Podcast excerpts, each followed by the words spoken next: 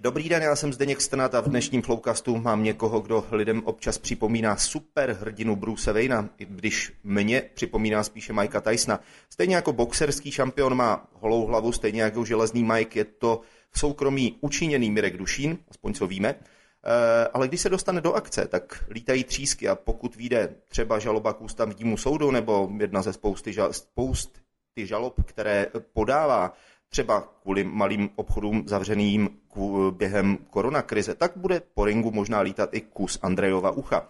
Eh, Vítám tady Lukáše Wagenknechta, který stejně jako Mike Tyson snad jednou bude mít o sobě animovaný seriál, ve kterém řeší nepravosti. Dobrý den. Dobrý den, díky za pozvání. Eh, Pane Wagenknechte, víte o tom, že eh, v Americe existuje animovaný seriál Mike Tyson Mysteries, kde Mike Tyson eh, se svým týmem řeší záhady a zločiny. Jako, připadáte si někdy při své práci podobně? Vy máte jako relativně bohatou zkušenost s odhalováním nepravostí, protože jste i předtím, než jste začal dělat to, co děláte teď, než, než jste se stal Andreovým postrachem de facto, tak, tak jste vlastně měl auditorskou firmu. Dokážete si představit sám, nebo vidíte sám sebe jako někoho, kdo, kdo je prostě takový ten spravedlivý člověk, který napravuje nepravosti? Ne, určitě ne. Já se vidím jako normální kluk, který vyrostl v Pardubicích, teďka vlastně žije v Praze nějakou dobu a můj asi životní problém je v tom, že vždycky já, když mám nějaký názor, který je jakoby minimálně v limitu nějakých zákonů, pravidel, tak narážím hlavou do že vlastně to úplně normální není. A to je takový ten můj životní přístup. A možná k tomu mému nastavení, já to mám po své babičce, no, po své bábě, která už teda mezi náma chudák není. To byla taky úžasná. Skakala to měla úplně stejně. Měla nějaký názor měla, třeba za komunistů, tak byla schopná kabelkou zmátit nějakou tam funkcionářku, jenom protože ten názor skáka měla. Jo. A tak to skáka mám nastavený, ale to neznamená, že by byl nějaký blázen skáka. Já spíš se divím, že to je obráceně. To připadá, že říkáte, že něco jakoby vlastně tak má být, a pak slycháte, že vlastně ne, ale ono to takhle podle těch pravidel je. Že moje životní vlastně to dogma, nebo se k tomu přistupuju, máme pravidla hry, když jsem hrát fotbal. No, tak ty pravidla musí dodržovat, aby to byl fotbal. A ono se hodně stává často, že to vlastně u nás takhle nefunguje. No ono se hlavně u nás hodně stává, když, že se ty pravidla mění během zápasu, pokud to teda, to teda správně vidím. Uh, ale když se na to zeptám, tak vy jste, uh, vy jste vlastně uh, u Andreje, kterého teď jako hodně jako kritizujete, tak vy jste u něj vlastně jednu dobu pracoval. A spousta lidí se řekne, že jednou tam pracoval, pak se nepohodli, teď tam nepracuje, teď do něj šije. Není to takový trošičku, jako spousta, spousta lidí by si třeba řekla, hele, tohle je prostě jako zne, zhrzená, zhrzený přístup. Jako, není to tak asi, předpokládám. Nebo je? No, to říká pan Babiš, ještě říká, že jsem udavač a nevím nějaký další věci, že jsem ukradl 800 milionů korun. Takhle, ono v té politice to funguje ty narrativy malinko jinak, to vždycky vypustí nějaký hoax a ono pak to jede dál. jo. Kolikže jste to měl ukrást, pardon? A přes 800, jako já nevím. To je skvělé, tak já bych, já, bych, já, bych teda, eh, já bych teda rád řekl, že pan Wagenknecht jako eh, k nám přijel úplně normálním autem a ne, rozhodně to nevypadá jako auto, které si pořizuje člověk, který uh, ukradl 800 milionů. Tak to jenom tak. Jo. A jenom k těm reakcím, ono to bylo malinko jinak. Já, ono není úplně dobrý vždycky jakoby se do toho, už někoho se zaměstnaný, jako že by toho kritizoval. Jo. Takže určitě pana Babiše nekritizuje jakoby ministra financí za dobu, co dělal ministerstvo financí ty věci zákonný, ale tvorbu zákonných věcí. Ale uh, to není jenom pan Babiš, já jsem dělal vlastně takový první větší audit, to už je fakt drahně let. Byl to audit někde na severu Čech, Rob Sever Západ se to jmenovalo. A tam byli jakoby jako komunisti, tak tam bylo ODS, ČSSD, tam to bylo tak barevný, že to bylo až barevný. Jo, a bylo tam jako zneužití peněz v řádu opravdu miliard korun. Myslím, že to bylo 15-18 miliard, tam se rozdělili kluci. Takže to nebylo, že pan Babiš je první politik, který ho kritizuje za to, že je netransparentní. Moje chyba asi byla, že jsem mu věřil, že co říká je pravda. Jo, protože to mám taky po té bábě mojí, že já těm lidem furt věřím ještě pořád, jako když říkají, že když teďka u té politiky to je čím dál tím horší. A když to je demagogie, tak tomu nevěřím samozřejmě. A on mě požádal, aby šel na ministerstvo dělat tu věci, které dělám já. Já jsem chtěl nějaký kvalitní zákon, aby se hůř utráceli špatně peníze. Já tam šel vlastně s mojí bývalou kolegyní paní Hornochovou, ona byla z velké čtyřky, dělala daňovou poradkyni, já jsem dělal auditora, takže naše motivace byla fakt změnit jako zákony k lepšímu v České republice. No a to se po půl roce nějak jakoby začalo nedařit, no a pak už to jelo, jak to jelo. Hmm. No, eh, vy jste vlastně na to Babišovo ministerstvo financí nastoupil v roce 2014 a byl jste takový jeho protikorupční želízko v ohni, původně. E, protože jste měl zkušenosti s audity, tak jste začal ty audity dělat a vlastně odhalovat zákoutí vla, zákoutí té šedé zóny, ve kterých se nejvíc ztrácí těch veřejných peněz. Eh, no a pak to nějak, pak to nějak nevyšlo, nebo pak to, pak to nějak jako skončilo. Proč to nevyšlo, nebo kde byl ten, kde byl ten zlom? Zkuste nám popsat ten zlom. Bylo toho víc. Takhle teoreticky tam dělalo stovky úředníků, já jsem nebyl ten, který to dělá, já jsem pouze na těma dohlížel a můj přístup byl, já jim budu kryt záda, aby tu práci dělali a nikdo do nich nezasahoval. To je, to je mm-hmm. podklad toho, princip toho auditu. A samozřejmě si teďka zpětně možná můžu přivat trochu jako Mickey Mouse, jako i paní Hodnochová nás tam vzal jako pan Babiš, aby měl ty pěkné tváře, což jako by chyba i moje, to chápu. Ale těch zlomů bylo několik a já nechci se v té historii moc čuvat, ale jedna z těch zábavných historií, která byla hodně taková taky mediálně tam byla paní Kleslová, jestli si jak nepamatuje tu kauzu, taková vzkaka paní, tak myslím, že bývala rozvědčice, nebo co, oni ty estebáci to mají v té partě všichni dohromady, tak jeho kamarádka rozvědčice a já jsem v té době fungoval v jedné dozorčí radě jedné městské státní firmy a ona mě tam jako po telefonu ukovala. Já jsem mi vysvětlil, že to nemůže dělat, když jste v dozorčí radě, tak tam jako jste skakal za tu odbornost, tak jsem jí poslal jako trochu kšívku, pak jsem to panu Babišovi řekl, jako, že teda nechce, aby mě paní rozvědčice Kleslová vlastně otravovala, a abych ty věci dělal správně. No a den potom jsem dostal výpověď. Jako. Tak to byla taková ta asi poslední fáze. Předtím byly ještě nějaký zábavní věci, kdy jsem panu Babišovi řekl svůj názor a jim se to třeba nelíbilo, ale fakt jsem to nikdy nebral nějak osobně. Já jsem jako mu říkal jenom správné věci, že zkrátka minister nemůže porušovat zákony, že to nefunguje jako třeba v nějaké soukromé firmě. Ta to má oprácně, to v zákoně není, to můžete dělat. Mm-hmm. Ale minister je, může dělat jenom to, co je v tom zákoně. Jo. Takže to není agrofert, ale že to je vlastně jakoby je stát. To asi nechápal, ale zpětně já to nebudu nějak osobně, vůbec mi to vlastně v tuhle chvíli nevadí a kam poslední tečka byla rozhodčice Kaslová, která tam nějak mě otravovala, tak jsem mm-hmm. nenechal už. To je samozřejmě nepříjemný, když vám někdo, když vám někdo jako takhle chce jako kdyby kecat do práce, nebo když máte nad sebou takovýho, když vám někdo svěří nějakou zodpovědnost a potom vlastně řekne OK, jako tu zodpovědnost sice máte, ale já vám nevěřím, takže vám nad váma dám ještě nějakýho drába, nějakýho dohližitele. E, nicméně vaším původním úkolem bylo jako odhalovat plítvání veřejnými financemi. Eh, ač, eh, ač si myslím, že je velmi nepříjemný mít teda nad sebou toho drába, tak si nemyslím, že to, že to zřejmě byl jediný důvod. Jakoby předpokládám, že ten, že se nad váma třeba stahovaly mraky už předtím, jako protože, ne, protože vy, jste, vy jste musel píchnout jako evidentně do vosího hnízda. Takže do něčeho jste píchnul, jako jo, něco, co jste objevil třeba, nebo co se, nebo řekněme takhle, eh, ono se mělo eh, plít, nebo respektive plítvání veřejnými financemi, to se za vlády pana Babiše jako pokračuje nebo bojuje se proti tomu, protože on nastupoval přece do politiky s tím, že udělá jako přítel, že, že tam udělá pořádek, ono to heslo řídit stát jako firmu ve své jako prapůvodní podstatě zase není tak jako špatný. Jako jo, pokud by to člověk nemyslel tím jako svoji vlastní firmu, kterou prostě dělám z toho, abych měl prospěch já. Pokud by jako za majitele té firmy byl opravdu považován stát a ne prostě Andrej Babiš, jako tak to heslo zase tak špatný není. Jako jo. Ale eh, teď k těm, teda k těm veřejným financím. Omezilo se to jako za té, za té jeho vlády nebo ne? Nebo jak to vlastně je s nimi? Bylo několik otázek, které zkusím postupně neodpovídat. Aha. Ten první bod, zrovna jsem jsem já, který byl ten můj limit, tak mám po té své bábě, jak říkám. Uh, to bylo, jestli víte, ona tady máte, teďka vlastně už zase nemáme takový systém, jmenuje se to EET.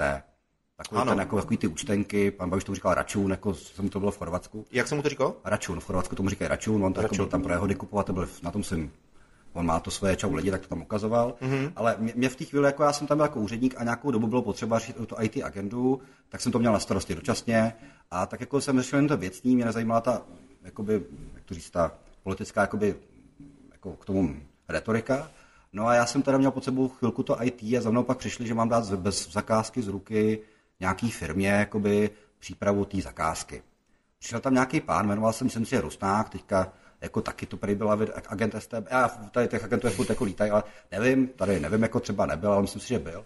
No a on přišel s nějakým svým kamarádem z nějaké jedné poradenské firmy ke mně do kanceláře a začal na mě, jako, že oni budou dělat přípravu toho EET a budou k tomu radit a že chtějí zakázku. Mm-hmm. Já jsem říkal, no tak, tak si to jak vyhlásíme nebo co. Já jsem pochopil, že budete poradce pana ministra, tak dostanete tady poradenskou smlouvu, tady jsou nějaké peníze, které poradce mají, chcete zakázku, no tak ale to se musí soutěžit podle českých právních předpisů. Říkám, jsem 10 milionů. Říkám, no, jako, to, to, jako, to fakt musí soutěžit. Bez smlouvy, předpokládám. No, ne, bez, bez soutěže, tak bez soutěže. 10 milionů, že bude radit více rezortům, říkám, no tak to nejde, zákonní limity jsou 2 miliony, kde se nemusí soutěžit, tam to jako jde fakturát napřímo, a tak, tak 2 miliony. No, ale se pravidla ministerstva říkají, že takhle ani ne 2 miliony, že tam to musí dát tak nějaký asi 100 tisíc nebo tak, nebo 50. No takhle to pokračovalo, tak já jsem na to chvilku koukal a pak říkám, a to nemám zapotřebí. Kam, tak víte co, pane Rosňáku a váš kamaráde, tak se zabalte, já už na vás nemám čas a nashledanou. Tak to byla taková asi moje první věc a pak jsem teda, když se to nějak furt třáslo, otáčelo, pak za mnou přišlo, abych já ten náměstek podepsal jakoby z ruky nabídku za 50 už tisíc jenom, to, to, to, byl ten limit, který oni mohli splnit, tak jsem řekl teda ne, šel jsem panem premiérem, v té době panem ministrem financí, řekl, že mu to agendu nechci, že mu ji předávám, že to podepíše sám. Tak to byl asi možná ten první bod, jako kdy jsem tako narazil na ty svoje vnitřní limity, který ani pan Babiš, ani kdokoliv jiný v životě mě nezlomí, tak to je. Možná jsem blázen, možná ne, ale jako, já to nemám zapotřebí. Vy jste fyzicky za ním přišel a řekl mu, dělejte si to sám. Nebo děle, ne, po, po, Poslal jsem mu e-mail, jako, že to agendu, ať si vezme sám k sobě tu agendu. Pověřte, pověřte tím někoho jiného. No, tak, tak, no, nějak, to se pak stalo a pak to podepsali stejně. Jasně. A podepsali to za kolik? Za 50 tisíc? Myslím, že těch 50, protože jinak udělat nemohli napřímo. Jako, jo. Jasně. Teďka, abych, abych také cestoval 50 nebo 200, je to jedno, jako bylo to relativně proti těm původním záměrům, jako ze 10 jsme šli na 200 nebo na 50, to už asi jedno. No to je úplně jedno. Mě fascinuje ten, přístup, mě fascinuje ten přístup, když nadáte 10 milionů, dejte dva a když nadáte dva, jako tak dejte aspoň 50 tisíc, tak, tak, tak, jak o velikonocích, ne? Hm? Nedáte-li malovaný, dejte aspoň bílý, že jo? Jako, tak, tak, tak, takový ty věci, no. E, nicméně vy jste se stal v roce 2018 senátorem za Piráty. V podstatě mně ten narrativ přijde jako docela stejný. E, pořídit si známou tvář a té svěřit nějakou prostě zodpovědnost za rozkrývání nepořádků ve veřejné sféře. Zkuste to porovnat, ten přístup. Ten, ten přístup třeba do toho zasazo, přístup třeba ve stylu, jako zasahuje mi někdo do práce, nebo prostě nezasahuje mi do práce, můžu dělat, co chci, tady mě někdo limituje, tady po mně někdo chce nějaký nestandardní věci a tak dále. Jak to máte teď vlastně? Já nevím, jak jsem se bez tomu dostal té politice potom, protože já jsem měl, jakoby, byl jsem představený neziskové organizace, která se tou jako problematikou transparentnosti zabývala. Neměl jsem to zapotřebí. Mě několik politiků oslovovalo a jdu za jejich stranu jakoby, do té politiky. Kam jste blázni úplný, nebo tady říkat ty jména, abych nebyl zlej na ně, když tady nejsou. No a pak najednou se to dostalo už takový stav, že to začalo být fakt hodně špatný. Jak mm-hmm. s tou korupcí, máme tady furt index, že jsme na tom furt hůř než Burundi, nebo jako furt to klesá, jako, že to je takový smutný. Ale ta korupce bude vždycky, to je taky potřeba říct, jako by my si nikdy nezbavíme. Můžeme jako tlačit, aby byla co nejmenší. Jo, někteří to tak v hlavě mají, že to... Ale pak jsem říkal, no ale začíná se nám tady jako smrák, to, co vidíme, máme tady hrad, máme tady tohle, máme tady vládu, kde máme komunisty. Jako i z mýho osobního pohledu to byl jeden z velkých limitů, který jsme posunuli za to současného stavu. Dneska komunisti jsou sice nepřímo, ale jsou podporovatelé vlády. To se mi fakt nelíbí, po tom, co tady bylo těch minulých 40 let, jako to je strašný. No a pak si říkal, jsme byli v hospodě s kámošem a říkáme, hele, furt tady remcáte, pojďme teda něco dělat, jako a co budeme dělat, jako kam, no tak já nevím, teďka tady v té Praze nějak působím dlouhou dobu, budou senátní volby, no tak jako asi pojďme zvednout hlavu, protože ještě v Senátu nebude ta většina. A když jako ta současná, jakoby, jak to říkám, chunta, jako skaka ta vláda, která tady dneska je, si bude moct dělat, co bude chtít a bude mít i ten Senát, změní ústavu, tak potom jsme úplně v prčecích. Kam tak dáme tu hlavu na, jako dáme tu hlavu na ten špalek, půjdeme do toho, zkusíme to. No a u těch Pirátů to nebylo, že byl hnedka Pirát, já jsem zkrátka se rozhodnul, jako, že teda do voleb chci jít, co se mi hrozně u Pirátů, bavím se i s jinýma stranami, já chtěl těch stran jakoby víc, abych tam nebyl, jakoby, že jsem nějaký stranický. Mm. Nebudu říkat se jména, když jsem byl, tak jim řekli, ne, ne, ne, ne, ne. Jasně. Jo, a to, a musíš tady sám s někým bavit, říkám, no tak na to kašlu. A u těch Pirátů se mi líbilo to, že oni mají ty primárky, tak tam jsem šel jako já, Lukáš Wagenknecht, šel jsem na nějaký ten jejich pirátský jakoby meeting první. A to Gri- grilovačka se tomu říká, tak, tak, myslím. Tak. A tam jsem říkal své názory, který bych chtěl prosazovat, že zkrátka budu dělat to, co jsem dělal celý život, chci to dělat dál, že tomu snad jsem se mi i trochu rozumím. No a jak to dopadlo, tak ty primárky jsem teda jakoby prošel s nima, no a pak byla ta samotná volební kampaň. A to bych řekl, že u těch senátorů, což mi hrozně líbí, proti sněmovně, a to nechci nějaký rozdíl, jo, ale tam jste za sebe. Ta kampaň nebyla, že bych přišel skákat do té Prahy, kde tam působím jako a řekl, hele čau, a já vyhraju a zvolte mě. Vás musí zvolit 120 tisíc lidí. Jo, to znamená, že opravdu ta kampaň trvala přes půl roku. Já jsem se intenzivně věnoval těm jejich problémům, které byly. Byly hrozně krásné příhody. Mm-hmm. Třeba na Praze 8 v jedné části tam nějaká plotička, nebo říkat opět jméno, náhodou to je ano, ale to je jedno, se tam chtěla postavit krásný kancelářský barák mezi panelákama. Mm-hmm. Na sídliště Ďáblice. To je krásný sídliště, to je sídliště. No a tak, tak tam mezi těmi panelákama, kde to nemělo být, začali stavit barák. A oni tam pokusili nějaký starý krásný strom liliovní, který tady jsou tři v republice. Mm-hmm. Tak já se tam budu podívat, abych to jenom navnímala to. A ty lidi byli úplně hotoví, že tam vůbec za nima někdy někdo přišel. Byli hrozně hodní, ukázali mi to, tak já jsem říkal, to je super, já mám tu kampaň, mám teda to peníze, já to dám do těch novin, které ty kampaně stejně vydávám, a nějaké obsahy tam jsou. Jako, a bylo téma se zvedlo. jako, a bylo vědět, že to téma jako někdo řeší a že máte zpětnou vazbu. To dělám do dneška. Já každý druhý druhou středu jezdím do jednoho duchu, kde jim tam opravdu barák a ty lidi jim tam zatejká, mají s tím problém. Je nejvíc jakoby věnovat se těm lidem a vnímat to, že opravdu vy jste hlasem těch lidí a nejsi tam za to, že budete dělat jenom sám něco pro sebe. Mám zpětnou vazbu, že to asi dopadlo dobře. Pod nějaký doby pak jsem teda do té strany i vstoupil, protože jsem začal teda víc spolupracovat s těma lidmi, kterých tam je hrozně fajn, hrozně moc. Tak všude jsou nějaký lidi, jako to máte v každé mm-hmm. straně, jako někoho nemáte rád, nebo se nepotkáte, ale tady to bylo takový, že ty lidi pracují strašně, že máte ty věcní témata, není tam žádný tlak na vás na nic, jako tečka. Tak jsem pak říkal, pomůžu, dám nějaký zkušenosti, jak jsem ten volební průběh udělal já, tak jsme začali tam spolupracovat a pak jsem řekl, ale nebudu si hrát na nějaký tady jsem, nejsem chytrá horákyně pirát, jako zkrátka už to, se toho jednou nezbavím, je to správný, já s tím problém nemám, tak jsem do té strany vlastně stoupil. Jo, takže... A vy jste teď členem už Pirátské strany? Už jsem někde od začátku tohohle roku, to chvilku trvalo ty procesy, ale už jsem i teda členem a jako stydět se za to, že něco děláte, já se to nestydím, naopak si myslím, že to je správný. Ne, to je, to je, to je v pohodě. Uh, já jsem, myslím, že taky registrovaný příznivec, akorát teď nevím, jestli to má nějakou relevanci, protože jsem registrovaný příznivec ve dvou stranách. Já jsem dostal, ne, jako já jsem, já jsem měl uh, hrozný dilema vlastně ještě, ještě do začátku, nebo vlastně ještě před pár měsíci a to je takový, že já jsem já jsem vlastně chodil s holkou, která byla poradkyní Víta Rakušana, už není, už není, já s ní nechodím už, ale, ale to je jedno. Prostě. A tehdy jsem začal jako se zajímat jako o starosty a přece jenom upřímně řečeno pro Piráty jsem pracoval, že jsem dělal Ivanovi v roce 2014 kampaň a následně, eh, následně potom jsem něco začal dělat, jako nevím, pár analýz jsem udělal prostě pro Rakušana, ale to je jenom takový, že vám někdo řekne kamarádsky. Nedostal jsem za to žádný prachy, protože to bylo vždycky tak, že když měl jít Rakušan teda do partie, vím, že jsme ráno leželi prostě, nebo si dáte brko po ránu, že jo, jako a teďka prostě a, a prostě a v 10 zavolá Rakušan, že jo, a teďka vy tam prostě zhulený, ty jo, jako, jak, jak to je, jo, to bylo o Británii, tehdy, tehdy bylo něco z Británii a protože já se zajímám jako o britskou politiku, jsou lidi, kteří se zajímají o uh, o americkou a mě to prostě baví, mě ta země baví, vždycky Rakušanu a, a tak. No. Uh, no a teďka eh, Teď jsme, teď vlastně, když se Piráti, když se vyhlásilo to spojenectví, jako, nebo když se vyhlásila ta koalice, jako, tak já jsem v podstatě si říkal, už nemám dilema, protože bych se jako příští rok jako rozhodoval, jako jestli Pirátům nebo starostům a je vlastně dobře, že se rozhodovat nemusím z mého pohledu, protože ty strany jsou eh, podle mě jako docela blízko, eh, Piráti jsou více, ani nechci říct liberální, ale jako to, co je Pirátská strana pro mladí lidi, je pro mě starost, jsou pro mě starostové prostě pro lidi, řekněme, středního věku, to znamená, tak jako jsem já, Jára, tak jako jste vy, doufám, že se neurazíte, jako když, když to takhle řeknu. Eh, mm, je vám 2,40, pokud tomu správně, pokud to mě správně říká, mě pade, takže plus minus, jako jsme stejná generace.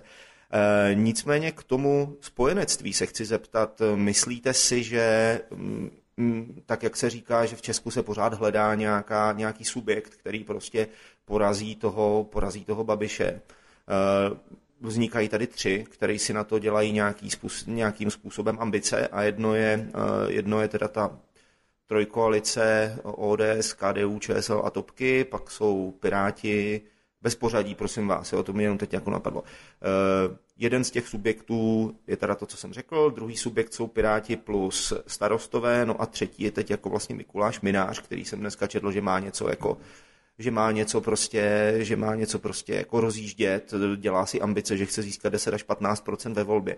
Uh, ale to je bokem, na to se ptát nechci. Teď se chci zeptat, jestli si myslíte, že je opravdu reálná šance toho, že ať už kterýkoliv z těchto subjektů jako vykáže tu velkou, tu dostatečnou míru, řekněme, empatie, aby třeba upozadil svoje ego a opravdu začal spolupracovat s těmi, eh, s těmi prostě ostatními. Myslíte si, že je reálná šance toho, že z těch, já nevím, kolik teď mají 9 a 28% má ano, nebo tak nějak plus minus. Takže jste, eh, že to opravdu můžou být předběhnuti, jako třeba to partnerství stanu a pirátů? Vidíte, vidíte tam tu opravdu tu reálnou možnost, že k něčemu takovému dojde? Nejsem politolog, jakoby, jo, takže jakoby nejsem úplně, že bych tomu no. rozuměl, ale, ale co, můžu říct svůj názor. Uh, takhle mně se líbí to, že vlastně ty lidi začínají přemýšlet tak jako systémově do budoucna.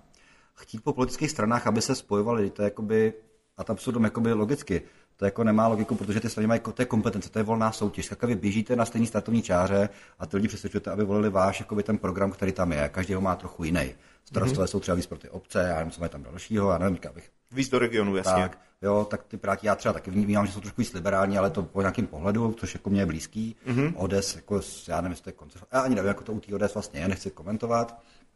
Takže jakoby to vlastně, to, co se teďka vlastně děje, já to vnímám, že opravdu tady snaha nějaká je, se od toho současného stavu posunout dál. Skaka nám vládnou komouši, vlastně tam máte jednoho videočního agenta Falmera, pak Bureše a pak tam máte ještě teda sociální demokracii, která to drží vlastně.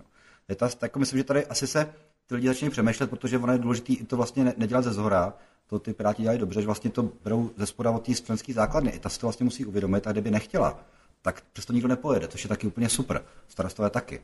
Takže já vnímám i to, že třeba u těch Pirátů byla relativně velká podpora, u starostů taky jsem pochopil, že vlastně... U, u Pirátů to bylo, myslím, že 81% dopadlo to hlasování. No, jo, Skaka je to opravdu většina, se myslím už kvalifikovaná a že z toho vlastně vnímáte, že ty lidi, kteří v té straně jsou a není tam zase, nejsou tam tisíce, jako je tam nějaký počet, že si uvědomují, že asi chceme všichni se nadechnout a už nechceme komunisty, STBáky, ale ono by ani nešlo o to primárně, to je komunista nebo STBák, ale o to, co ten člověk jako dělá.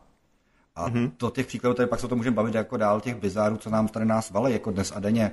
Likvidují se živnostníci, tady pak se tady dělají záseky do státního rozpočtu a tak dále. Tohle je ten hlavní motiv, který já bych viděl, jako že je potřeba posunout se dál. Takže já to vnímám velice pozitivně. Samozřejmě druhá věc, ještě ta dohoda není domluvená, jak jsem pochopil, a je potřeba být velice citlivý i určitým členům, aby bylo všem jasný, co se teďka domlouvá. Musí to být otevřený, transparentní, doufám teda, že bude, musí to tak být. No a pokud se to posune dál, to, bude, no to máte jakoby menší zlo, co bude. To jestli bude vláda, máte alternativu teda vláda ano, s někým, já nevím s kým. Mm-hmm. Takže tam jako furt tyhle ty motivy toho populismu můžou být a budou. A nebo může být ta druhá varianta, že se spojí teda x stran, jestli to budou 4, 5 nebo 6, jako ty varianta může být různá. To je taky docela velká výzva. V české kotlině máte vždycky většinou vládnou dvě větší, větší a jedna menší, která vyvažuje. Mm-hmm. Ten, ten, ten, systém na to takhle furt generuje, že jo. A teďka jich tam bude 5-6, to bude masakr ještě i s tím, jako, že vlastně ty programy jsou hodně rozkročený, takže vlastně bude velká výzva pro ty lidi sednout si a najít nějaký společný zájem, co vlastně chceme. A tak jsem to, že třeba asi kádou nebude úplně chtít jako sňatky LGTV, Piráti to budou chtít jakoby, a tak dále. Tak tam bude další pak vlna toho dohadování jakoby, o tom programu, to bude velice citlivý. A tam všichni vlastně budou se zatnout zobě jenom s tím, že už nechceme tady to, co je tady dneska. A to je velká výzva. Já to vnímám strašně pozitivně, že ta politická scéna vlastně už teďka nebere jenom ten pragmatismus jakoby osobní. Já radši, ať mám těch, ale že už říká, hele, bohužel máme tady Dontovu metodu, která nám generuje to, že ten největší vezme nejvíc. Takže ty menší strany jako na tom ostrouhají, pojďme se s tím vypořádat nějakou formulaci, posuneme, posuneme dál. No. Mm-hmm. Vy jste, eh, vy jste hlasoval pro nebo proti tomu spojenectví se stanem? Tak já jsem hlasoval pro, dal jsem to na Twitter, nechtěl jsem nikoho ovlivnit, ale můj názor tě taky vidět, ale ono ještě pořád jsme v fázi, kdy se začne jednat. A v životě já bych nehlasoval pro něco, co by bylo nejednejme s nikým. To v té politice, jak jsem pochopil, není možný. Já se na to se bavím s každým. Tam je jeden bývalý člen KSČ, jakoby nezávislý, jsou tam odesa, odesáci, tam jsou starostové a v tom senátu se krásně dá domluvit, když to má logiku, tak ty politici to pochopí. Furt je výhoda toho Senátu, že jsme se každý za sebe. Nás volilo furt těch 150 tisíc lidí a já mám větší svobodu, tak já tam nemusím poslouchat nějaký klubový nebo něco, jako po, pokyny. Ale takže ta dohoda je nutná, to je strašně důležitý a vlastně jako pokud se politici nebudou vůbec bavit vůbec o něčem, no, tak to nejsou politici. Takže já jsem hlasoval pro to, ať se jedná o té koalici, tuto tu chvíli, teďka je prostor, aby se to dojednalo a pokud se to dojedná maximálně dobře pro všechny strany, bude to win-win, tak budu i pro to finální. Ale to nemůžu říkat dopředu, protože nevím, co se vyjedná. To je teďka na, na, na tom předsednictvu. Mm-hmm. Eh, pojďme se, eh, pojďme se bavit o věci, o, který jste, eh, o který, kterou jste už před chviličkou zmínil a, a kterou jsem vlastně zmínil už na tom začátku, a to jsou ty žaloby, jako který vy vlastně podáváte.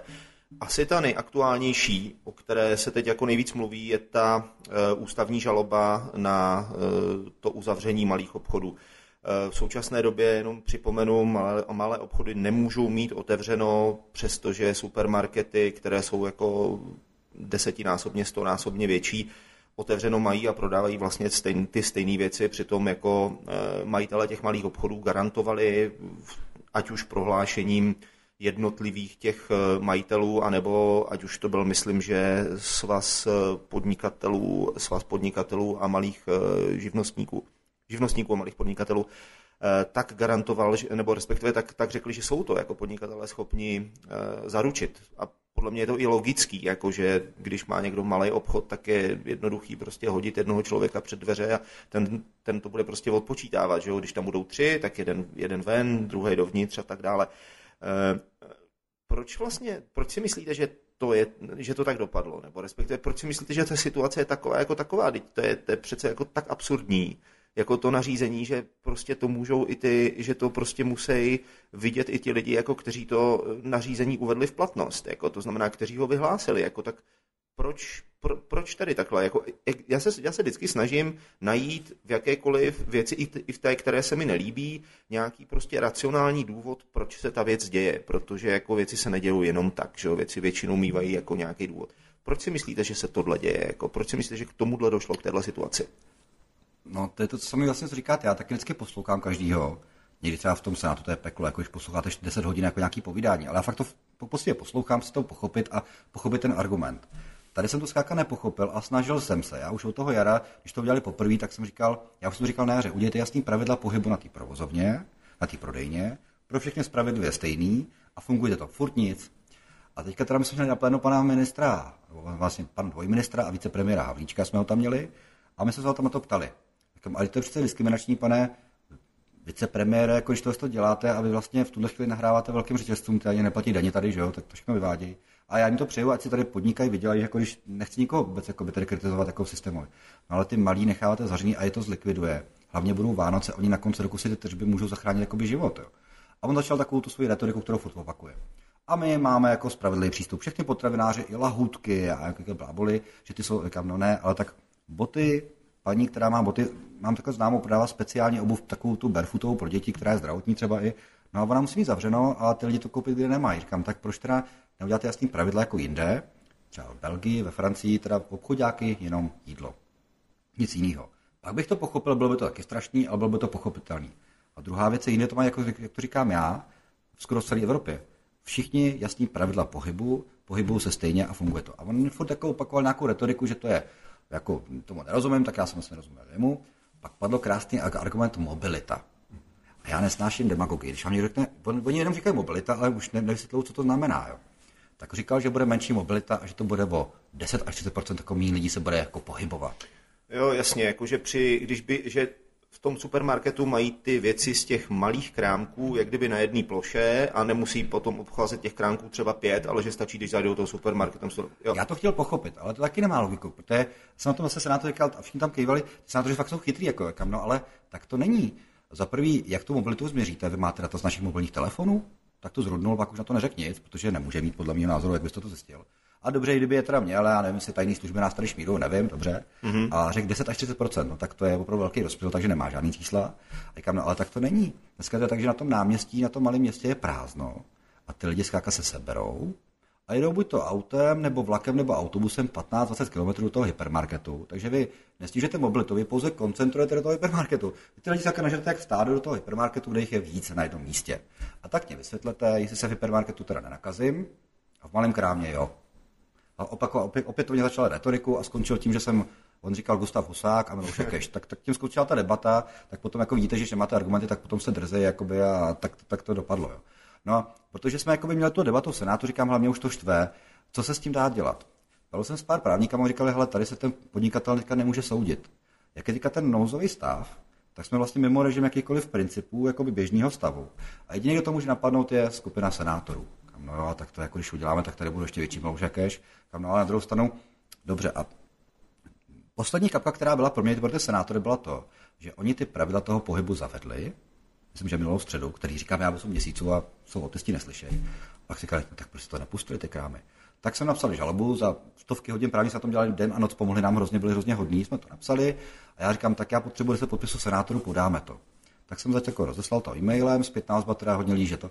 A nakonec se mi podařilo to, že ten senát jako celek, to podepsalo 63 senátorů, na tom plénu bylo 66, jako, takže to není 81, jako, ale to znamená, většina senátorů, teda ty vládní, ty dělali, že to nevědějí, a závěr byl takový, že opravdu to není jenom můj názor, ale názor jakoby fakt komory, jakoby tady jednoho orgánu státu, který jakoby se za to postavil. A má to několik rovin. Za prvý, chceme do budoucna, aby vláda tady dělala půl roku takovýhle harakiry, zneužívala jakoby vlastně toho nouzového stavu a porušovala ty zákony, protože vlastně může dělat, co chce. My chceme, aby někdo jí řekl, jako hele ne, když někomu nakážeš to, co říkáte, já tomu nerozumím, tak to odůvodni. Já taky kdybych pochopil, že kdyby byla analýza, že na malém krámě se nenakazíte, teda nakazíte, a v hypermarketu, že virus nemá šanci, že tam někoho nechodí, tak jako by se o tom můžeme bavit. No nic takového zkrátka není. Když to říkal to pan Metr, koukal jsem v pondělí v televizi, že takovou analýzu mají. Dneska jsem po ní požádal, tak jsem zvědavý, jestli bude, tak vám ji pak dám, že jako si počtem. Mm-hmm. Takže jako ta demagogie tady vlastně nás směřuje k tomu, že vlastně my jsme mimo režim běžného demokratického zřízení v tuhle chvíli. To chci otestovat tím soudem, ať nám řekne, jako do jaký míry to nebo ne. A druhá věc je, ať opravdu se ta diskriminace jako zruší, to nemá smysl. A poslední věc, která jako by bych chtěla, to tady já jsme v té ústavní žalobě to nejde napadnout, ty náhrady. V Rakousku ty malí teda zavřeli, velký můžou jenom něco, ale kohokoliv zavřeli, tak řekli, OK, my chceme, jako, aby teda jste byli, pomáhali tady tomu zdraví, ale my vás zachráníme tím, že vám dáme 80% tržeb. Že vlastně oni reálně kompenzovali tak, že to je spravedlivý. Kdyby jako jakýkoliv malochodí měl 80% tržeb, tak asi, asi to přežije jakoby, a bude koukat, tak ten ostatní krám je otevřený a nebo není. Jo, to se u nás neděje, u nás ty peníze jsou fakt mizivý. Mě píše dnes a denně mnoho podnikatelů po žalobě vůbec. Jak krachují, jak jsou úplně v prčicích. Píšou mi i normální lidi, že paní mi třeba teďka psala, že ona jako je samoživitelka, má dva kluky, takže nedostává tak podpory, který by mohla, jako jenom pár korun. No a když šla do toho Pepka, tak si koupila ponožky, blbý ponožky za 20, teďka musí do hypermarketu, kde to stojí 60. Takže i tyhle dopady to má i z té druhé strany. Jo. Těch jako niancí tady hrozně moc. No a poslední věc, která je neskomunikovatelná, to jsme taky tam do toho dali, proč teda jsou otevřený některé typy komodit, které jsou zbytné. Abych to chápal. Jídlo je zbytný, uh, jako takhle nezbytný. Jídlo musíte jíst, musíte brát léky, drogery. Ale proč se otevřou krámy s kytkama, který teda úplně náhodou provozuje pan premiér taky mimo jiný jako podnikatele, tak tam máte takový ty, zase, takový ty střety zájmu, mám tam v té hlavě jako zazněj, proč se otvírá prodej zbraní a střeliva, Jo, tady je argument, myslím, že prasa, který mají mor, tak armáda může najít jakoby, mají pistolí dost, ne, a může to střílet jako pro ty myslivce, kdyby chtěla pomoct. Jako, jako, tak pak, pak, jsme v absolutní debatě čehokoliv. Můžou se prodávat jako náhradní kameny, jsem koukal, a takhle bychom pokračoval dál a dál. To nikomu nemůžete vysvětlit. Jako, Jakože takže to je nelogický a fakt jakoby já to cítím opravdu, že oni to vidí moc dobře. A já furt říkám, se říkat neměli to cílená likvidace těch malých českých živnostníků. Protože nekompenzují, tak je fakt likvidují a každý týden, co to je dál a dál k těm Vánocům, tak budou padat ty lidi fakt do té nouze. Já tomu rozumím. Jako podle, mě, eh, podle mě, když říkáte eh, cílená likvidace těch malých živnostníků, já si osobně nemyslím, že jako někdo řekl a teď, teď je zlikviduju. Já si spíš myslím, že je to takový, že na ně kašlou. Že je to takový prostě ano, budeme dělat něco pro ty větší, abychom, je, abychom jim eh, řek, abychom jim jako řekněme lidově řečeno jako zachránili prdel, ale zase na druhou stranu eh, ty malí jako pro nás nejsou tolik důležitý, protože nevím, nás když... Nevolej. Protože nás nevolej, že jo? Jako... Ale to je v tom návrhu přece s tou superhrubou mzdou, tam dopadlo úplně stejně. Takhle, asi, asi, je to pravda, otázka, jak to interpretujete. Ono to, že na někoho kašlu, tak ho tím pádem je likviduju. Jako, já myslím, že říkáme oba to samý, hmm. ale je teda asi pravda, že je pravda, že teďka jste viděli, ono to je i o tom mediálním výtlaku přístupu médií. Když se jako řekli ty pravidla, že v hypermarketech budou jeden člověk na 15 metrů, to byl úplně, to byl úplně bouře, úplně emocí vln všech tady těch jako mediálních. Je to špatně, chudáci hypermarkety budou mít fronty.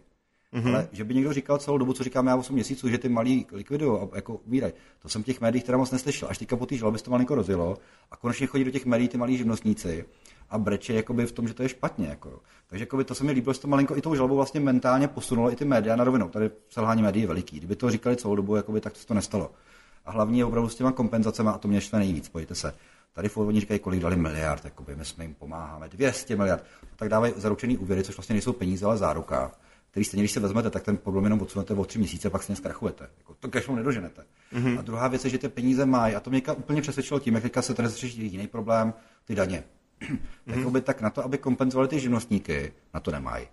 Ale mají na to, aby tady snižovali daně. Já nejsem proti snižování daní, ale v době, kdy fakt jsme úplně v prčicích, jsme na kolenou, tak se dělá populistický zákon, který jakoby snižuje daně, tak ti 130 miliard nebo kolik, já nevím, kolik to nakonec bude, ty nepotřebujou tak kdyby ty peníze jakoby radši teda fakt nechali být ale těm podnikatelům, tak je můžou kompenzovat jako v tom Rakousku.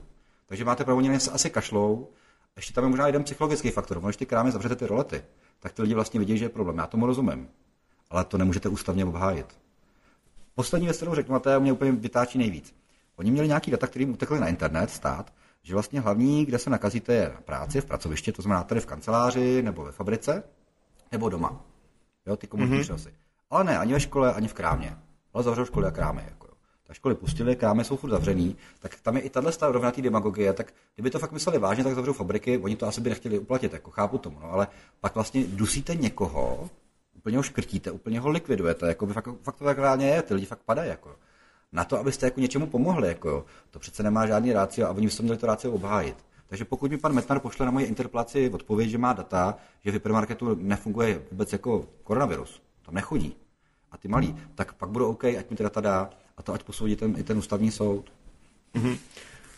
Když jste, řekl, když jste řekl, že ta vláda de facto v tom výjimečném stavu, nouzovém stavu, pardon, abych to řekl, abych to interpretoval správně, že má v tom nouzovém stavu, eh, řekněme, vyšší pravomoce, nemusí se na tolik věcí ptát, třeba jako parlamentu a tak, eh, Nemyslíte si, že to v určitých situacích může mít smysl? Já uvedu příklad. Jako když, jsme, když, jsme, eh, když před dvěma lety, myslím, že je to dva a půl roku, co spadl most v Janově, Eh, ten velký, který vede na Neonově, je v podstatě takový janovský nuselák.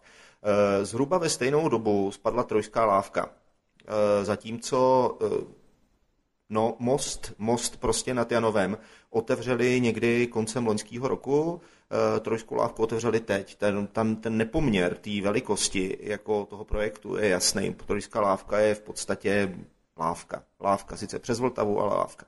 Eh, kdežto Janovský most je obrovská, jako naprosto klíčová stavba, která jako jejíž, jako sta, jejíž stavba, jejíž příprava, jako ovlivní to město strašně. A to, že se to povedlo za dva roky, bylo dáno pouze tím, že tehdy Janovská, eh, myslím, že Janovská samozpráva dostala nějaký výjimky a v podstatě ty žádosti a povolení, které se za běžného provozu musí vyřizovat, tak, eh, tak vlastně oni, to, oni dostali nějakou výjimku, že prostě pro ně nějaký zákony, nebo nechci říct neplatí zákony, ale že nemají tak, že se nemusí ptát na tolik věcí těch ostatních.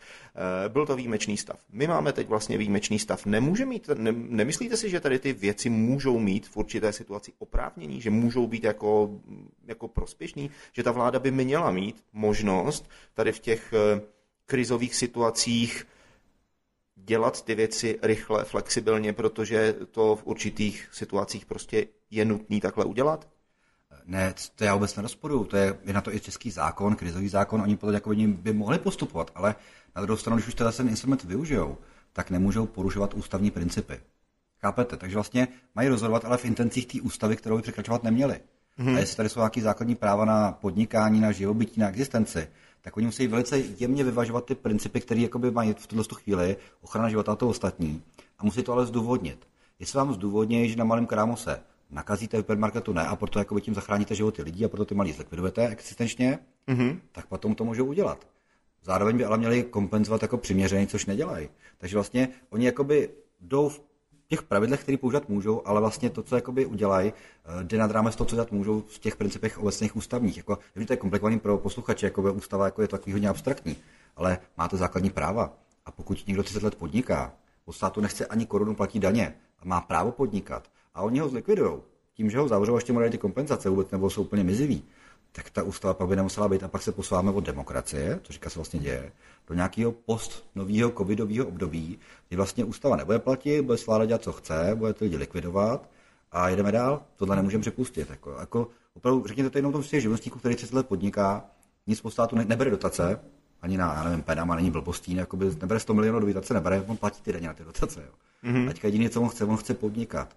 A když oni mu nevysvětlí, právě to, co jste jako tady říkal, proč zkrátka jakoby já boty nemůžu prodávat a ten druhý jo, řekl mu mobilita, ale nevysvětlí tomu jakoby to rácio té mobility a ještě ho nepodrží nad vodou, no tak to opravdu přece takhle nejde. To by se pak tady měli pak už tu diktaturu, to stát jako tu rodinnou firmu, jak to někdo říká, mm-hmm. že jeden člověk rozhoduje všem, ale pak to už nemáme demokracii a ty volby nemají pak jakoby žádnou váhu, chápete? Tak to nemůžeme chtít. Hmm. Mně se, líbilo, mně se líbilo, co teďka, eh, myslím, že je to den nebo dva dny zpátky, když proběhlo, eh, kdy proběhlo vlastně médií, že eh, Evropská komise definitivně zatrhla těch 100 milionů penemu za tu, za tu pověstnou linku na toustový chleba. Nicméně problém je v tom, že Penam už ty peníze dostal. Dostal je od českého státu, pardon, Agrofert ty peníze dostal. Ehm, vracet je nebude, nebo respektive vláda je po, po Agrofertu nebude chtít zatím, jak řekla, eh, ježmar, jak se jmenuje tam?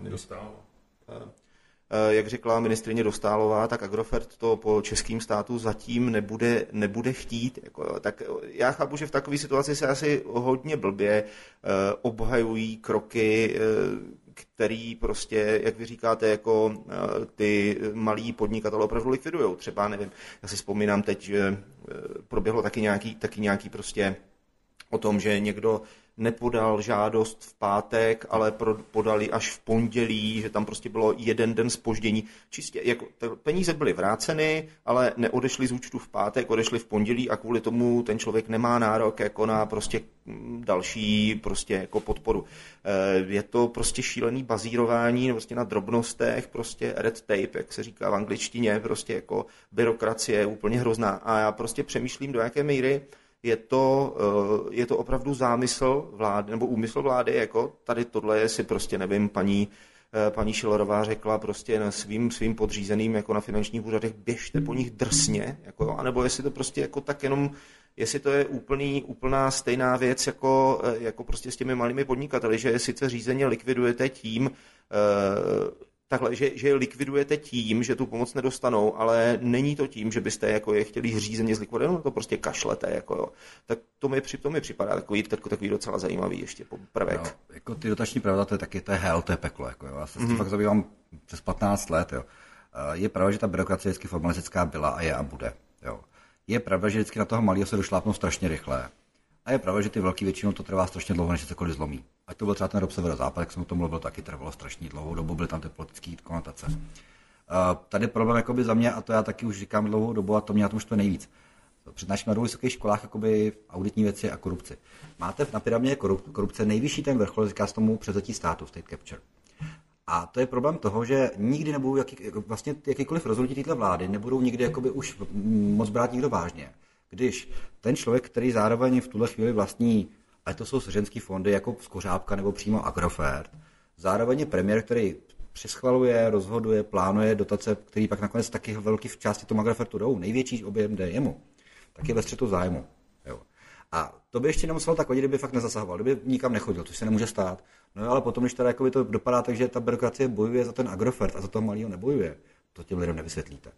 Takže tam já vidím větší problém té paní ministrině Dostáhlový v tom, že ona obhajuje Agrofert, když to říká Evropská komise, která ty pravidla nastavuje, ty dotace, ona, ona to dává ty peníze v konečné fázi přerozděluje, tak ona má v tom, v tom pravdu, ona bere. A jestli tady to bude tak, že budeme ještě čekat ještě další dva roky, než půjdeme k nějakému soudu a ten pak s ně prohrajeme, tak potom bych to dal na revers náhradě té paní ministrní. To se bohužel u nás nestává, ale v konečné fázi mě se říká, a to absolutně to vlastně líbí, že to ten, ten, jakoby ten bizarní poměr a nepoměr těch věcí, co se dějou. Když jde o 100 milionů pro Openám a pro firmy pana Babiše, tak tam stát boje jak může. Když jde o chudáka paní, která pošle o dvě hodiny díl jako nějakou žádost večer, jestli to poslala v noci nebo pak to přišlo v pondělí, tak tam ji zabije. A ještě řeknu jednu věc. Je byrokracie byrokracie. Má všude stejná, jako ráda roste, furt máme víc úředníků, já to chápu. Mm-hmm. Pak máte víc voličů, že jo, jako ten minister, že když naberete. Tak jako, to je jako docela zábavné si s tím hrát, když na to jsou peníze. Teď na to peníze nejsou. Ale když je nouze, což teďka je, tak se i s tím dá vypořádat. V Německu, v Rakousku pošlete žádost, dáte ičo, oni vidí, kolik máte na DPH peněz obraty a pak vám druhý den obratem ty peníze pošlou. A u nás mě říkalo hodně lidí, já s tím vlastně mám osobní zkušenost, ta jedna náhrada, to je takový ty úřady nájemného. To byla hrozná strana. Vy jste musel, jako, když jste chtěli jako vůbec podat tu žádost, tak jste nejdřív musel jít na poštu se zaevidovat, jako, že jste to vy poštou, takže jako blbec jste nemohli být ani doma, jsou home office, ale musel jste na poštu. Jako. Takže mobilita, tady pan Havlíček jako by tady říká o mobilitě, tak to lidi hnal na poštu. Jako, že to je další demagogie. Mobilitu jsme museli prolomit, takže jsme jako na poštu, tam jsme se zaregistrovali. Potom děláte žádost, musí vám pronajímatel potvrdit tu smlouvu, že fakt tam jste pronajímat a tak dále. V té první vlně se tím lidi prokousali, bylo to peklo. Máme druhou vlnu a člověk by čekal, že to bude jinak. Co si myslíte? Jak Je to to samý. Nemusíte na poštu, pokud tam jste jednou už byl, ale všechno ostatní jste dělat úplně celý znova. Takže jakoby tohle je už jako podle mě už jako teror na ty lidi. Lidi, kteří jsou doma v depresi, tak musí jako vyplňovat o víkendech nějaký debilní žádosti. Když oni ty věci mají, kdyby to jenom prohlásili a je to. Jako. Takže jakoby, myslím, že ta česká byrokracie tady to bereme úplně až do extrémů. A jenom chápu ty úředníky, protože jak funguje tady ta, jak jsem říkal, to převzetí státu, tak to většinou nebyla, že ten politik někomu řekne něco udělej. Moje, myslím si, jak to funguje v reálu. On jako řekne, jak by to mělo být, odejde a ten úředník to musí exekuovat. Ty úředníci pak se bojí cokoliv udělat jako bez jakýkoliv papíru, aby pak já to někdo nebo potahoval. Takže to je ten problém, jako který se propojuje do kolečka. No. Eh, V jaké fázi ta žaloba, eh, ta ústavní žaloba je v současné době a jaký bude další vývoj? Dá se předpokládat, že třeba eh, to bude vyřešeno v nějaké době, která pro ty která bude mít pro ty živnostníky malý ještě nějaký smysl, protože jako pokud, se to, pokud to bude podobně, jako jste před chviličkou řekl nebo zmínil, jako tu dotaci pro Agrofert za Penamovou linku a bude se to táhnout dva roky, jako tak, tak mezi tím jako většina těch lidí zkrachuje. Že jo? Jako samozřejmě nikdo si nemyslí, že ta, eh, nebo doufejme teda, doufejme, jako, že ta krize nebude trvat jako ještě dalšího půl roku nebo rok, jako, ale jako je nějaká šance, myslíte, vyřešit to tak, aby to těm podnikatelům opravdu reálně pomohlo? Když se o tom dopadu, taky jsem o tom strašně moc přemýšlel. Já jsem dostal úplně jako pár facek od lidí, že proč to je až teďka. Jo. Fakt si neuvědomuji, že ta žaloba se musí napsat jako by, fakt ústavní žaloba není jako jednoduchý papír, cár papíru, fakt sedm právníků pro odborná, to bylo to super. Sedm právníků šlo zdarma, to pro mě udělalo, pro ty senátory, aby to bylo rychle.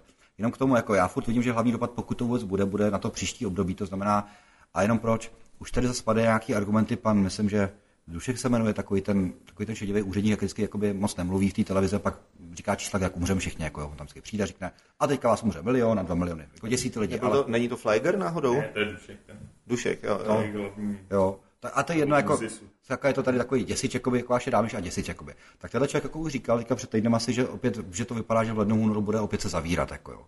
Takže jenom proto, dopad reálný to bude, pokud ústavní soudci teda vyhoví ty žádosti přednostní, projednají to. V té první vlně oni, oni taky soudili do měsíce, všechno zamítli, ale jako tam jako byli alibisti, že tam to normálně člověk s ústavní soudou nemůže. Takže myslím, že kdyby to bylo delší dobu než měsíc, by to bylo divný. A na druhou stranu si myslím, že to je tak vážný stav, že a teďka nechci, aby to, že nějak ty soudci k něčemu tlačím, jo. Oni sami si musí vyhodnotit, jestli to je prioritní případ. A na rovinu, když bylo schopný pár, za pár dnů sepsat jakoby správníku ústavní žalobu, která je fakt náročná, proč by oni za pár dnů nemohli to odsoudit. Je to jejich odpovědnost, já jim nechci jako jí vůbec upírat, ale oni sami teďka musí vyhodnotit, jak to je důležitý pro ty lidi. Je to fakt většina, nad, mm, nad ústavní většina jakoby senátu, aby to nesoudili. A já nechápu, proč by do 14 dnů nemohli rozhodnout. Nebudou málo peněz, nic vezlem jako politici taky nebudou málo peněz, jakoby, jo, tak jsou dobře placení úředníci státu nebo vlastně soudci, nezávislá moc, tak by mohli zabrat. To je můj první jako argument k tomu, co by mělo být. Druhá věc, jak k tomu přistoupí. To nemůžu předjímat, ale těch variant na rovinu je několik. Mm-hmm. První.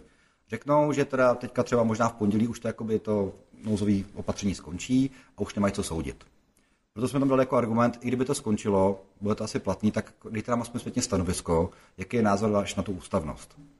A rozsudek může být takový, podle mě, že buď to řeknou, bylo to blbě napsané, nebylo to odůvodněné, nazdar bazar, takže to bylo špatně, anebo se vyjádří i k tomu meritu věci, což bylo nejradši. Je to na nich, já doufám, že se tomu nějak postaví a aspoň si otestujeme to, jako, jak funguje ten proces, protože kdyby oni rozhodli, tak to znamená, že v době nouzového stavu nemáte dovolání u soudu, abyste jakoby se o to jakoby mohl požádat posouzení. To je potom se úplně mimo jakýkoliv limity fungování demokratického státu. Takže jako doufám, že to dopadne. A jestli pan Dušek přijde s nějakýma číslama, že nás svoje děti, kolik to nás tady umře a přijde v lednu, že zavírá, tak aspoň bude nějaký precedens. Otázka je, jestli se na to nevykašlou, protože oni to tak furt dělají. Jako. To je další varianta. Ale pak se opět moc zabrat a budem řád. No. Jasně. Eh, Ještě se zeptám, ten ústavní soud, eh, předpokládám, že vaše žaloba asi není jediná věc, kterou se zabývá v současné době. Oni můžou prioritizovat, oni můžou jako vzít ty věci a říct, OK, tohle je teď eh, nejdůležitější, tak eh, teď odsuneme těch deset věcí, na kterých děláme. Co, jako logiku to dává, protože nouzový stav že jo, a eh, věci, které se týkají přežití těch lidí, že jo, jako to je- to je prostě maslová pyramida, že jo, nahoře je prostě jako snaha přežít, že jo, to je půd sebezáchovy, že jo, jako pardon, ve spodu, ten základ, to je jako půd sebezáchovy, Eh, tak eh, můžou teda, můžou, můžou, můžou, můžou říct, jako teď to budeme dělat. Takže když tam bude vůle, když tam bude vůle, tak opravdu se může stát to, že eh, by to technicky, řekněme 14, řekněme do měsíce, že by to rozhodli, jako jo. Můžou už Do to, Vánoc, tak, do Vánoc. můžou a už to udělali. Říkám, jako v tom dobnou dokonce už máme už papír, že nám druhý dneska přišlo, jako kdo to dostal z těch soudců, tak to už taky víme, takže jakoby, tak rychle se to rozdělili, takže můžou. A jediný limit, který by taky mohli zkrátit, je tam, že dávají většinou na stanovisko té napadení straně dávají 30 dnů stanovisko maximálně. Když tam jako otázka, jestli dají třeba 5 dnů, tak to taky může stačit, aby pokud ten metan má data, že se v hypermarketu nenakazíme, tak do pěti dnů ať je tam navalí tomu soudu, pak může rozhodnout. Takže je to na nich. Doufám, že to udělají a že to bude jakoby fakt hlavně srozumitelný. Ať rozhodnou, jak rozhodnou. Pokud nám řeknou, že to je v pořádku, jakoby, tak ale tam to fakt vysvětlí ten soud, proč by to jako mělo být podle jejich názoru v pořádku.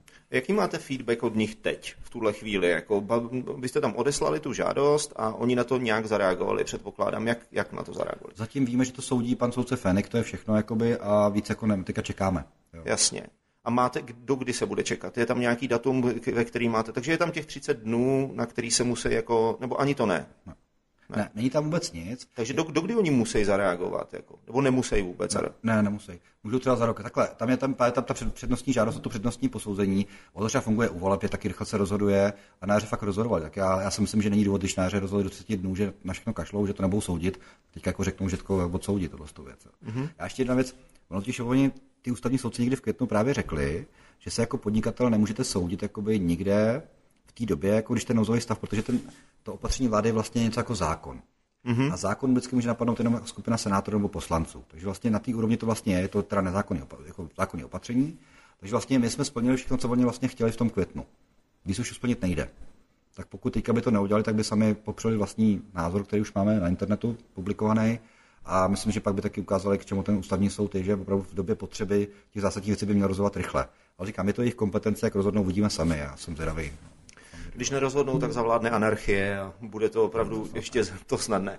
Eh, Jarušku, já si myslím, jako, že bych... Mě by ještě zajímalo, co, eh, co udělá Senát nakonec s těma daněma. Ty daně, to je zábavný. Super hrubou. No, mm-hmm. Tak to vám neřeknu, ale můžu svůj názor. Jako, Počkej, počkej, já to, já, já to jenom řeknu, ať to, ať to sedět. No, jakým způsobem uh, Senát bude, uh, Senát teď řeší sněmovní zákon o zrušení superhrubé mzdy, a vlastně změně daní, jako který má, měli bychom vlastně být chudší eh, jako v příštím roce o nějakých 130-160 miliard korun. Že jo? Jako teď samozřejmě tam čtu na internetu jako reakce členů SPD, že to je super, budeme mít všichni víc peněz, jako víc peněz. Jako, no nebudeme, že jo? Jako, jo? protože ten stát to, je, to není nějaká entita, která je prostě nám cizí, že jo? to jsme my. Že jo? Jako, jo.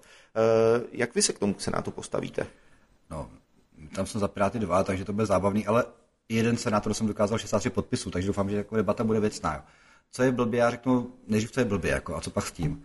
No blbě je, že jedním pozměňovacím návrhem tady při nějakém zákonu se udělá daňová reforma, která tady nebyla 10 let. A daňová reforma není o jednom škrtu, nějakým paragrafu, ale to je o tom, že dáte jinak daně, tak některé daně snížíte, některé zvýšíte, nebo snížíte daně a zároveň tím pádem snížíte výdaje státu. Tam jako je různé kombinace těch jakoby prvků, co jako to, jako, jak to zapadne. Jo. Když nějaká vláda chce snižovat daně, tak ahalt musí vyhlásit pár úředníků, zrušit pár úřadů a, nevím, a tak dále. Jakoby, jo. Bude něco jako nás to stát. To je ta první věc. A teďka si představte, že pan premiér Babiš nám to hodil zpátky. Tady v tuhle chvíli se tam zapojila ODS, SPD. Já nechci jakoby do těch jejich nějakých komunikačních linek jako zabředávat. Jako... Jim nicméně, my jsme postaveni ke zdi s pistolí u hlavy, že když Senát nepřihlasuje jakoby ten paskvil, co přišel z té sněmovny, tak Senát vlastně za prvý dá lidem jakoby tady sebere jim peníze, které mohli mít, anebo že likviduje státní rozpočet. Moje první myšlení, které jsem o tom přemýšlel, vrátit to zpátky, ať si tam s tím dělají, co chtějí. Je to špatně. Celý to je špatně. Je tam mnoho dalších věcí, snižuje se třeba spotřební na naftu. Proč? Stát nemá ani korunu, a teďka v tuto chvíli bude o korunu levnější nafta. Půlku z toho stejně schramsnou ty benzinové pumpy a já jim to přeju jako v konečné fázi. Je to nesmysl. A tak tam těch budou mnohem víc jako blbejch. Jo. Tak já bych jim to vrátil, ať si hlasují, jak chtějí v konečné fázi, jakoby je to jejich odpovědnost a Senát by měl říct, že to je blbě. Nicméně problém tam je, že ty peníze se budou neplatit jenom ze státního rozpočtu, ale ze sdílených daní i z rozpočtu obcí a krajů. A samozřejmě v tom Senátu je hodně těch jakoby, starostů a tak budou řešit. Eh, druhá varianta, která mi napadla, taky nevím, jestli projde, ale jaká bych jim to vrátil zpátky celý, ale to celý platí stát. Když paní Šlerová ty peníze najde, ona, když jí to řeknu, tak ona je zelená. Bude úplně zelená, protože ona ví, že to je průser. Jako. Ona to ví. No jasně. Takže to je opět, nevím, jestli to může projít. A pak bude nějaký kompromis, ale mi se ten kompromis nelíbí. Teďka tam padá, že to snížíme, dáme nějaký mix těch různých návrhů a že to bude pod 100 miliard. Takže Senát má říct, že to bude místo 130 100. No, to je úplně stejně odpovědný. Jako. Takže jako je to celý bizar vlastně, který způsobil pan premiér a paní Šelerová s ním. A já si myslím, že oni to je strašně neodpovědný, že vlastně nás staví všechny ke zdi takhle na konci roku. Je i bizar to, že na konci roku vlastně se, až budeme vidět finálně to rozhodnutí, až někdy před, na konci prosince budou podnikatelé, jaký budou daně, no to je taky nezodpovědný. A možná tady je ta linka toho populismu. Jo, vlastně tím, že lidem řeknete, já chápu to lidi, kteří dneska jako by budou rádi, že budou mít pár tisíc jako navíc měsíčně. Jako jo. Dobře, kdyby ale na, to, na úkor toho šetřili, to nedělají. Takže vlastně taková to, ta estebácká metoda, postavit ke zdi a pak vydírat. No, to vlastně dělá. Přijde, drzej, vydírá nás senátor, když to neuděláte, tak obce nebudou mít peníze. Takže ten senát se s tím nějak určitě vypořádá. Já jsem vám říkal, tam je logika, která by byla, aby šla takhle postupně. nějaký kompromis bude, tak pak budu velice zvažovat, co s tím, ale není to fakt jednoduchý. A hlavně, jak někdo může chtít, aby senátoři, kterých je 81, všichni nejsou ekonomové a, a jsou tam super doktoři, jsou tam super právníci a tak dále. Tak my teďka máme si na nějakou extralou tabulkou a tam počítat, kolik škrtneme tady a tady přidáme. Na sazbě daně z příjmů dáme 17%, 16, 18, to má nějaký dopady v miliardách. Na nějaký ty odpočitelné položce, ty slevy na daně, která se jako pro všechny výhodnější, tak tam dáme něco jiného. Teď tohle to není řízení státu jako firmy, jak to říká pan premiér. Tohle je normální guláš a bordel. A ten člověk, který to dělá, to dělá prostě populismus. Takže vlastně to, co teďka se stalo, vlastně je další důvod pro toho, proč přemýšlet o těch příštích volbách. Protože i kdybych odmyslel od toho, že tady máme komunisty a dělali dobré věci komunisti s panem premiérem a sociální demokracií, tak tohle je větší argument pro to, proč to už, jakoby, už tohle netrpět. Tohle je přece nejhorší. Jsme v krizi. Podnikatele nemají peníze, ani jim to peníze nedávají. A najednou udělají to, že dají zaměstnancům, což jako není špatný, ale teďka do teďka víc trpí v tuhle chvíli. Kdo? Ten podnikatel přece. Ten je likvidovaný nejvíc, jako jo, a na toho prohodí úplně, oni ho prohodí oknem, kašlou na něj a budou tady jako nahnát ty voliče, nahánět si ty svoje voliče do těch příštích voleb tím, že sníží daně. Neříkám, že jsem proto nejsem, ale pojďme to dát pořádně, schoďme to pod stůl, Sadíme se k tomu normálně od příštího roku v klidu všichni jako s těma odborníkama, všema těma svazama, kteří to tady zapadají s odborářema a něco vymyslíme, jo, ale takhle se to nedělá, je to, je to peklo. Takže to je moje myšlení, ale nevím, jako já jsem tam jediný. Doufám, že jako by nějaká dohoda bude. Starostové to chtějí taky takhle, ne? No, zatím bude ještě, teďka to vypadá, že tam je nějaká varianta kompromisu eh, s tím vydíráním jakoby nad těma obcemi, aby ty obce nekrachovaly. Je pravda, já nevím, jestli to je pravda, ale že prý Praha by na tom přišla, kdyby tohle dopadlo 5,6 miliard. To znamená, že se to přijme a neudělá se nic jiného, tak asi nebude metro. Nebo nebude, já nevím, co nebude. Nebo nebude okruh nebo něco. Jo, takže taky, taky, taky, takhle se o tom taky musí přemýšlet, ale jako není to jednoduchý.